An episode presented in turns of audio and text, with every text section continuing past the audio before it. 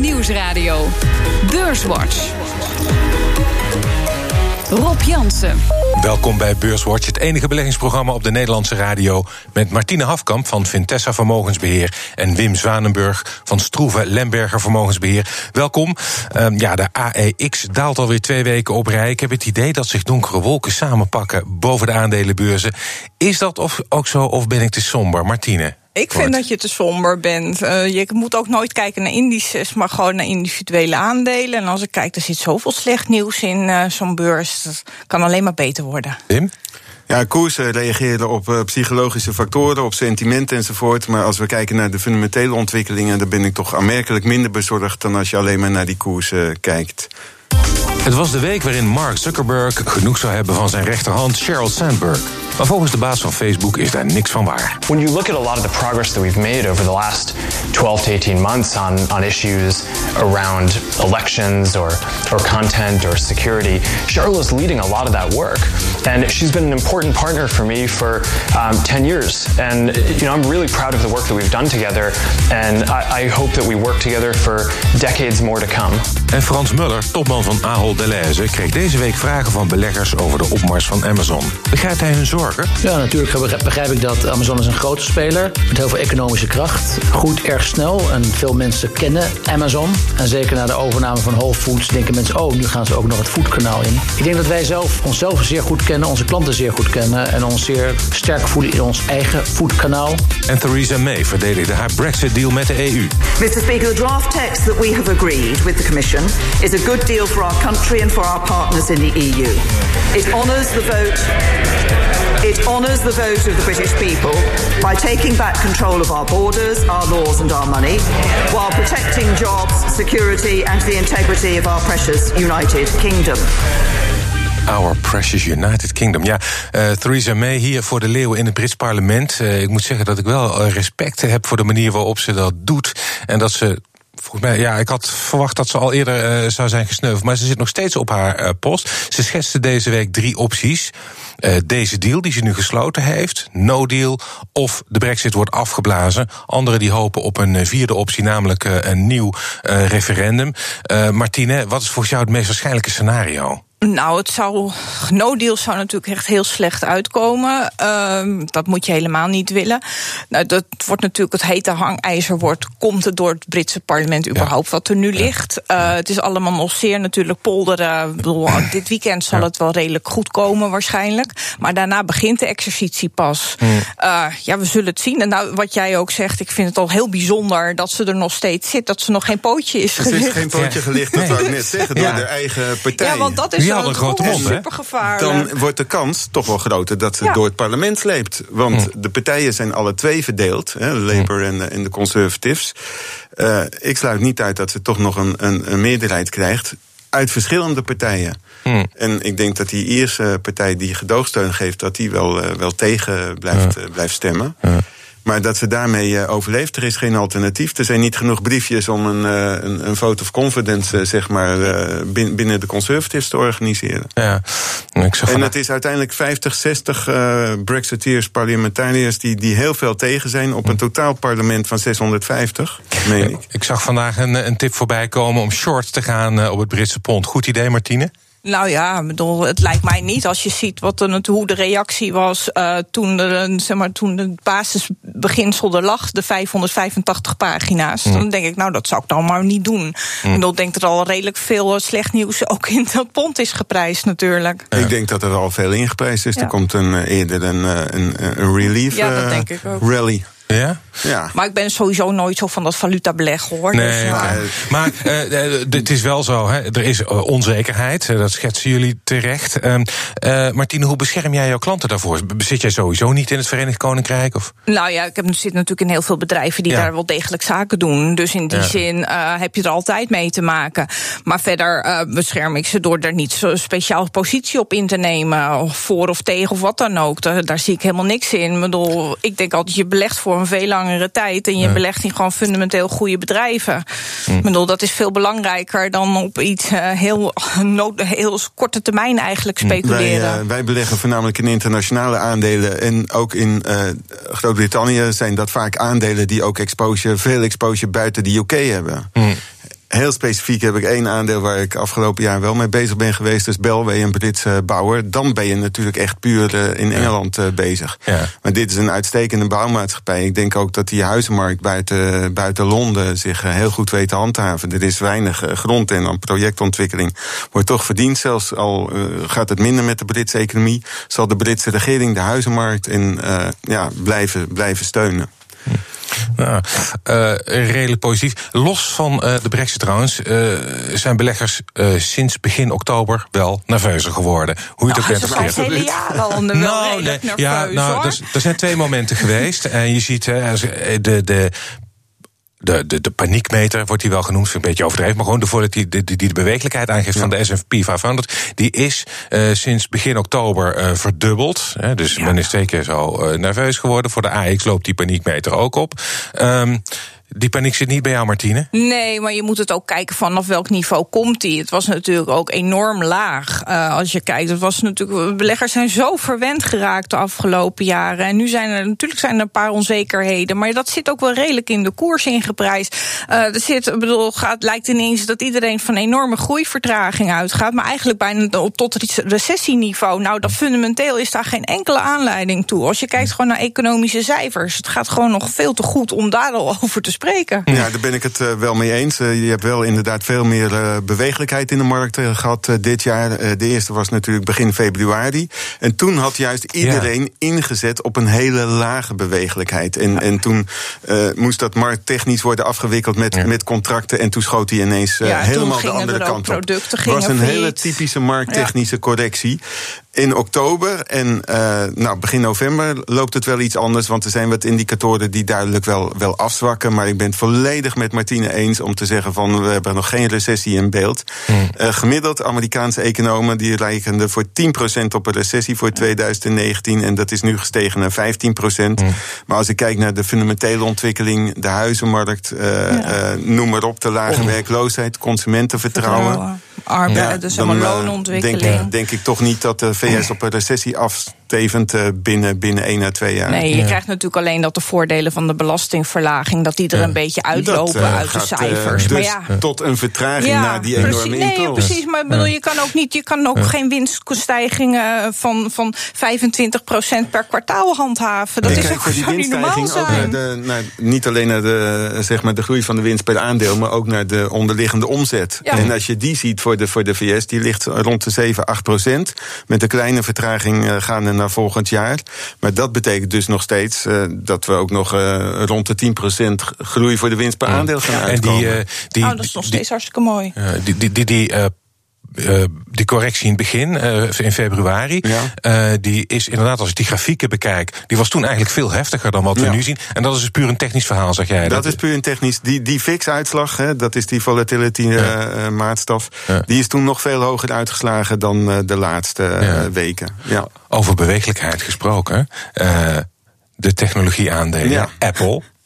Ja, nou ja, uh, met inmiddels een koers-winstverhouding van zo uh, rond de 13. En je ziet daar wel, wordt iets aan de uh, winsttaxaties geknabbeld. er zijn duidelijk wel tekenen dat Apple wat minder orders doet voor onderdelen in, in Azië. Maar ze hebben recent nog de prijzen weten te verhogen. Wij rekenen eigenlijk ook al niet meer op groei van de volumes van de iPhone-verkopen.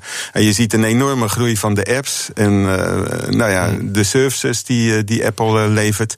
En ze weten de prijs te verhogen. En de laatste kwartaalcijfers waren ook weer beter dan verwacht. Maar uh, we hebben het over Apple. Goed, dat is dan. Uh, ik zie dan toch uh, inderdaad productie. Maar ook andere aandelen, Martine, in die sector zijn ook naar beneden gegaan. Ja. wat is jouw verklaring? Is dat ook overreactie? Of? Nou, een beetje wel. Kijk, dan ook weer beleggers waren verwend. Die hebben enorme groei in, in, in de omzet. En ook, kijk, ze zijn, waren iets terughoudender in de vooruitzichten. En het begon dan een beetje met Netflix in oktober. Maar als je gewoon kijkt naar onderliggend, wat al, waar al die bedrijven mee bezig zijn, dat zijn dingen die gaan gewoon door. Ik bedoel, cybersecurity, Internet of Things, zelfrijdende auto's, energietransitie. Er zit noem maar wel een op. verschil in, zeg maar, als je afhankelijk bent van onderdelen, dus van hardware enzovoort. Dan wordt daar eh, ook inderdaad wel eh, geknabbeld aan de winsttaxaties. Die worden neerwaarts eh, Ja. bijgesteld. Maar de software, bijvoorbeeld een Microsoft en ook een Cisco en dergelijke Cisco Systems, die zie ik alleen maar verder uitlopen. Als ik jullie zo hoor, dan wordt december nog een Ja, ja. Nou ja, ik denk, eh, kijk, je, je krijgt steeds meer mooie koopgelegenheden op de beurs. Je hebt natuurlijk de afgelopen half jaar ook een beetje een draai gezien van groei naar waarde. Nou, Ja. er zitten nu veel meer a- aandelers, eh, beleggers vinden nu opeens al die waardeaandelen weer heel mooi. Maar dat biedt juist weer de kansen voor die technologiebedrijven om die op te pakken. Ja, over, over de groei ben ik zelf meer optimistisch dan over die eh, waardeaandelen. Want als je kijkt hoe die index is samengesteld, daar zitten financials in, daar zitten energieaandelen in, de utilities, de nutsbedrijven. Nou, daar zie ik de komende maanden, de, de komende jaren niet echt een enorme Nee, groei dat- in ontstaan. nee, precies, maar dat zijn ze natuurlijk nooit geweest. Maar dat, dat is daar rent iedereen Misschien dan dat opeens daar weer heen. die zeg maar ondergewaardeerd zijn, technologieaandelen periodiek wel overgewaardeerd. Maar die overwaardering, daar kunnen we het helemaal snel over eens zijn. Die is eruit. Zometeen. Dan praten we verder over beurs en economie. Onder andere over geruzie bij Ni- Nissan en de daling van de olieprijs. BNR Nieuwsradio. BNR Beurswatch. We bespreken de belangrijkste beursontwikkelingen van deze week. En dat doe ik met Martine Afkamp van Vintessa Vermogensbeheer... en Wim Zwanenburg van Stroeve Lemberger Vermogensbeheer. Eerst maken we de balans op van de afgelopen week. De AEX die sloot op 513,9 punten. En dat is 1,6% lager dan vorige week. Stijgers. De grootste stijger deze week is Relax, de uitgever met een plus van 2,2 procent. Signify op 2 met een plus van 2,1 procent. En op 3 Philips met een plus van 1,2 procent. En het midcap dat het aandeel dat het best presteerde deze week was Flow Traders met een plus van 5,6 procent. Dalers. Dalers. Op 1 eh Altis Europe met een verlies van maar liefst eh, 26,3 procent. Op 2 ArcelorMittal met een min van 8,4 procent. En op 3 Egon met een verlies van 7,2 procent. En in de midcap was de grootste daler deze week Adyen met een eh, min van 13,9 procent. En de AX die sloot 4 van de 5 handelsdagen in de min. Ehm, ja, ik wil eerst eh, eh, toch nog even, eh, voor we naar olie gaan, even het hebben over Altis. Gebeurt niet vaak, Wim, dat een AEX-fonds meer dan een kwart van zijn waarde verliest in een weekje. Nee, eigenlijk vind ik dat dit fonds ook niet in de AIX zou thuis horen, eerlijk gezegd. En zo weinig transparant. ik, ik ben analist, be- beleggingsstratege, beurscommentator. Maar ik heb met Alti- Altis altijd al moeilijkheden. Ik vind het absoluut gokfonds. Ja. En ik kijk er niet, niet van op. En zeker als dan teleurstellende berichten komen in een slecht sentiment, wordt het gewoon ook keihard afgestraft. Ja, mee eens? Oh, daar ben ik het helemaal mee eens. Ik bedoel, het zijn niet te volgen aandelen, dus daar hou ik me altijd verder van. Het is meer eh, dobbelen. Oké, Altis wegwezen. Ehm, olie. Eh, de olieprijs is heel hard naar beneden gegaan. Dat eh, zal eh, bijna niemand ontgaan zijn, denk ik. Wat Brent-olie kostte, kost nu minder dan 60 dollar. Begin oktober nog boven de 86 dollar. Martine, hangt dit samen met de verslechterende vooruitzichten voor de economie? Nou, nee, eigenlijk helemaal niet. Je ziet juist dat er heel veel productie gedraaid wordt. Eh Saudi-Arabië draait op topniveau, Verenigde Staten draaien op topniveau. Eigenlijk zie je dat de sancties van Iran nog geen effect hebben gehad. Dus eh, je ziet heel veel aanbod eh, juist op de markt komen. En dan ook nog in de Verenigde Staten dat er eigenlijk alleen maar makkelijker ook eh, zeg maar, gedistribueerd kan worden, veel eerder dan verwacht. Dus er is heel veel waardoor er heel veel aanbod is. Nou ja, en dan krijg je dat. En dat vind ik zo leuk dat je dat zegt. Want twee maanden geleden wisten toch eigenlijk heel veel mensen wel zeker dat die olieprijs alleen maar omhoog zou gaan. Ja. Wim, Ja, mee volledig, eh, volledig mee eens wat dat betreft voor de luisteraars. Misschien een beetje, beetje saai, maar ik wijd het echt volledig aan de vraag aanbodcondities. en er is gewoon overaanbod eh, Ja. wereldwijd. Schalie, olie en gas. En eh, zelfs op termijn, eh, je ziet dat de grote oil major companies eh, eigenlijk in nieuwe eh, projecten nog weinig investeren. Misschien dat dan op een gegeven moment wel wat, eh, wat krapte komt. Maar maar voor- voorlopig strategische voorraden enzovoort, die zijn allemaal eh, ruim voldoende. Voor, de, voor beleggers is de pijn wel eh, flink. Voor Shell was deze week een van 4% viel nog mee. Ja. SBM Offshore ruim 10% Maar ik zie- eraf. Fugro 6% minder. Kijk, Ja. je ziet natuurlijk op termijn wel een verschuivel in, eh, naar eh, non-fossiele eh, energiebronnen. Maar voorlopig de eerste 10, 20 jaar zitten we daar wereldwijd nog aan vast. Ook met, met gas en dergelijke. En ja, en er is uh, voldoende aanbod. Ja, ja maar dat klopt ook. Want zelfs voor, voor alternatieve energiebronnen heb je toch op de een of andere manier ook nog weer olie nodig. Ik bedoel, dat is, is een beetje kip-en-ei verhaal. Maar bedoel, ja, dit blijft gewoon. En je hebt natuurlijk ook, uh, dan zit iedereen zijn hoop te vestigen op de OPEC die bijeenkomt. Nou ja, Rusland die heeft veel, aan een veel lagere olieprijs hebben ze nog steeds voldoende om nog steeds best winst te kunnen draaien, zeg maar. Dus ja, ik zie het. De greep van de OPEC op de wereldmarkt die neemt gewoon ja, die geleidelijk neemt gewoon af in de VS wordt exporteur in plaats van en, importeur en er komt nog zoveel aan. Voor het eerst in 75 jaar schijnen ze dat dan weer het echt te gaan worden eh, volgend jaar. En dan hebben ze nog die hele schalie-business eh, achter de hand, zeg maar. Ja, um, dat zou, dan zou je denken, misschien wel een koopmoment eh, voor deze oliefonds, Martino. Nou ja, bedoel, ik heb gewoon zo'n Shell, dat zit dan gewoon, dat maakt eigenlijk niet zo heel veel uit op welke koers, dat zit gewoon in de portefeuille. Want dat is dan voor het, uh, ook voor dividend. dividend en, ja, en ze hebben natuurlijk, als je dan, ze hebben een hele grote overname gedaan, maar die, die werkt wel goed uit. Uh, dus nou ja, dat, dat vind ik dan fijn. In die olie services, daar zit ik niet in. En daar ben ik dan weer heel blij om. Prominent in de zakenkrant deze week de arrestatie van Renault-topman Carlos Ghosn. Gebeurt niet vaak dat een uh, topman zijn maatpak verruilt voor een uh, tenue. Uh, hij heeft gelogen over zijn inkomen bij Nissan. En ehm, hij heeft ook van Nissan ja, geld ge gebruikt voor privézaken. Um, Wim, hoe schadelijk is dit voor die alliantie? Nou, dat is, uh, dat is mogelijk wel de, wel de achtergrond. Ik denk dat ze wel wat uh, gevonden hebben. Maar ze zijn ook op zoek geweest. En ze hebben natuurlijk dan uh, zo'n zo'n klokkenluider gevonden. Of mm. die, die, heeft het een en ander gezegd. Maar het is heel duidelijk, er was al een spanning tussen Carl Ghosn en zijn Nissan-topman. Mm. Of, uh, en uh, het oorspronkelijke doel van Carl Ghosn was toch zeg maar om Nissan en ook Mitsubishi Motors uh, samen met Renault te integreren tot één wereldconcern. En daar is nu verzet tegen gelezen. In Japan werd hij trouwens wel aanbeden, omdat hij van Nissan weer een zeer winstgevende company heeft, heeft, heeft gemaakt. Maar ja, uiteindelijk stuit het dan toch op de lokale cultuur. Ja. ja, het zijn toch allemaal trotse volken, hè? En Fransen en Japanners. Ja, dat geeft aan dat die, die, die internationale uh, bedrijven. Uh, nou, als je, als je ze samenvoegt. Ja, nou, hij had natuurlijk wel gelijk met dat in de kosten snijden. Maar bedoel, je moet het niet samenvoegen. Ik bedoel, dan had het gewoon echt een fusie moeten worden. En nou ja, bedoel, misschien dat dat nu versneld wordt alsnog. Maar uh, dat is wel eigenlijk maar ik denk dat daar wel een spaak in de wielen wordt nou, daarom hebben ze dat gedaan nu. En er is wel verzet, want van de Japanners tegen, tegen Renault en mede omdat daar de staat nog een aanmerkelijk belang heeft. En die had er toen ook al een stokje voor gestoken voor het een en ander. Het is een spannende Netflix-serie, denk ik, uh, die, die ontstaat. Ja. Uh, ja, het script uh, wordt nu wel geschreven, denk ik. Ja. Um, Vandaag is het Black Friday, de dag waarop Amerikanen en ook steeds vaker Nederlanders hun inkopen doen voor kerst. Deze week kwamen toevallig ook cijfers van een paar grote Amerikaanse winkelketens, Kohl's en Target. Um, eigenlijk niet slecht volgens mij, maar wel onder verwachting.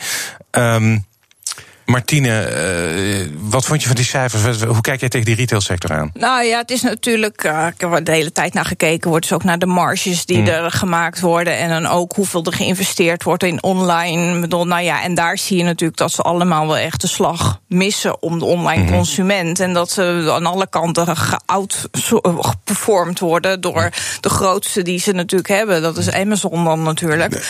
Ja, en die doet bijna de helft van, naar verwachting, de helft van alle e-commerce zaken. Ja. ja, Black Friday, de, de, er zijn verschillende verklaringen waar die naam aan toe wordt uh, geschreven. Maar vroeger dat je over de koppen kon lopen, dat er lange wachtrijen stonden voor de winkels op die uh, vrijdag. En die zijn nu inderdaad wat minder, want er worden mm. steeds meer online uh, aankopen gedaan. Dus Black Friday wordt de Cyber Monday mm. gevolgd. Die cijfers overigens, die, ja, die hadden te maken met een zwak kwartaal. Afgelopen derde kwartaal voor beide winkelketens.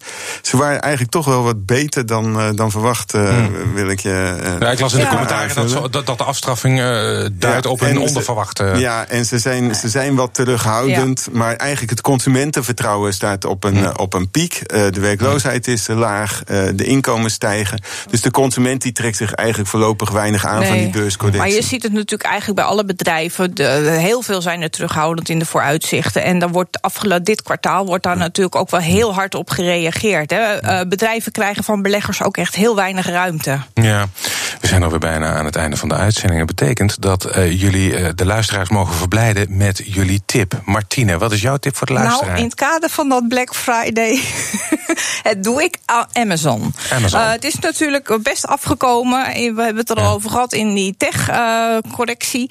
maar aan de andere kant, als je kijkt dan van... bedoel, dit blijft gewoon doorgaan. Als je ziet hoeveel kennis ze hebben van klanten... en natuurlijk van hun Amazon Web Services, van hun clouddiensten. Uh, de marges staan, gaan daar juist ontzettend op omhoog. Uh, ze, in het verleden kregen ze altijd te horen dat ze niet genoeg winst maakten. Nou, dat doen ze weer wel. Ik bedoel, de verwachtingen hebben ze iets naar beneden bijgesteld. Daar waren de beleggers een beetje teleurgesteld over. Maar ik denk, nou ja, dit is een bedrijf... je krijgt niet zo vaak de kans om zo'n koopje op te pakken. Dus ben doe ik dat. Het, ben ik het wel mee eens, maar mijn tip is wat breder. Eigenlijk bijna alle vangaandelen, veel technologieaandelen... waar de winst op is genomen, die fors zijn gecorrigeerd. Micron Technology, waar ik denk dat winsttaxaties ten onrechte fors naar beneden zijn bijgesteld... maar waar je nu, ja, je moet eigenlijk niet eens meer over koerswinst praten, de 3,5. Dat is, en ik denk toch de komende jaren gaat die technologietrend van sensoren, automobiliteit en, en dergelijke, Internet of Things, cybersecurity gaat toch door. Dus ik heb een rijtje aandelen, maar Micron Technology staat daar aan top. Ik zou Netflix zelfs nu aandurven, maar bijvoorbeeld ook een Palo Alto Networks, wat in cybersecurity software zit. Helder. Technologie in den brede en Amazon. Amazon, moet ik zeggen. Als uh, tip voor de belegger. Dit was Beurswatch. Uh, hartelijk dank, Martine Hafkamp van Vitessa Vermogensbeheer. En Wim Zwanenburg van Stroeven en Lemberger Vermogensbeheer. Um, terugluisteren kunt u via de website, de app, iTunes of Spotify. En graag tot volgende week.